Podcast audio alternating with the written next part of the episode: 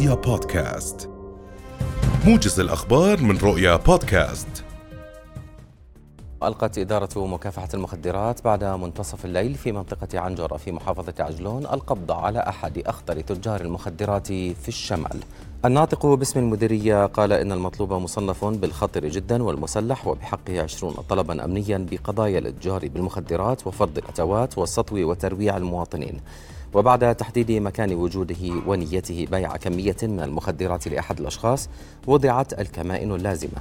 وجرى القبض عليه فور وصوله إلى المكان وضبطت بحوزته كمية من مادة الكريستال القاتلة.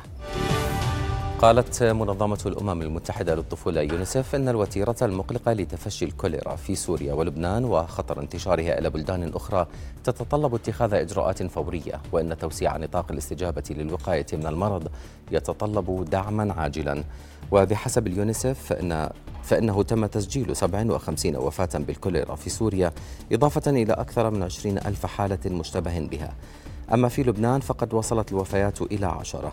بينما سجلت 450 حالة مؤكدة تقريبا خلال أسبوعين فقط.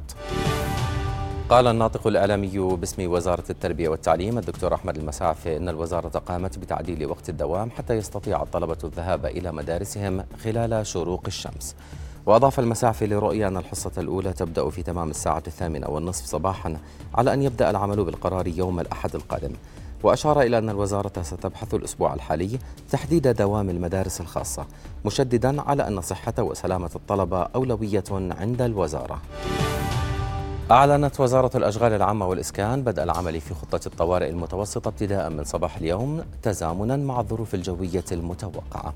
وأكدت الوزارة جاهزيتها للتعامل مع الظروف الجوية المتوقعة ومعالجة الملاحظات الواردة على مدار 24 ساعة بواسطة فرقها في مختلف محافظات المملكة. يشيع الفلسطينيون في هذه الأثناء جثامين الشهداء الخمسة الذين ارتقوا اليوم فيما أطلق عليه فجر الثلاثاء الأحمر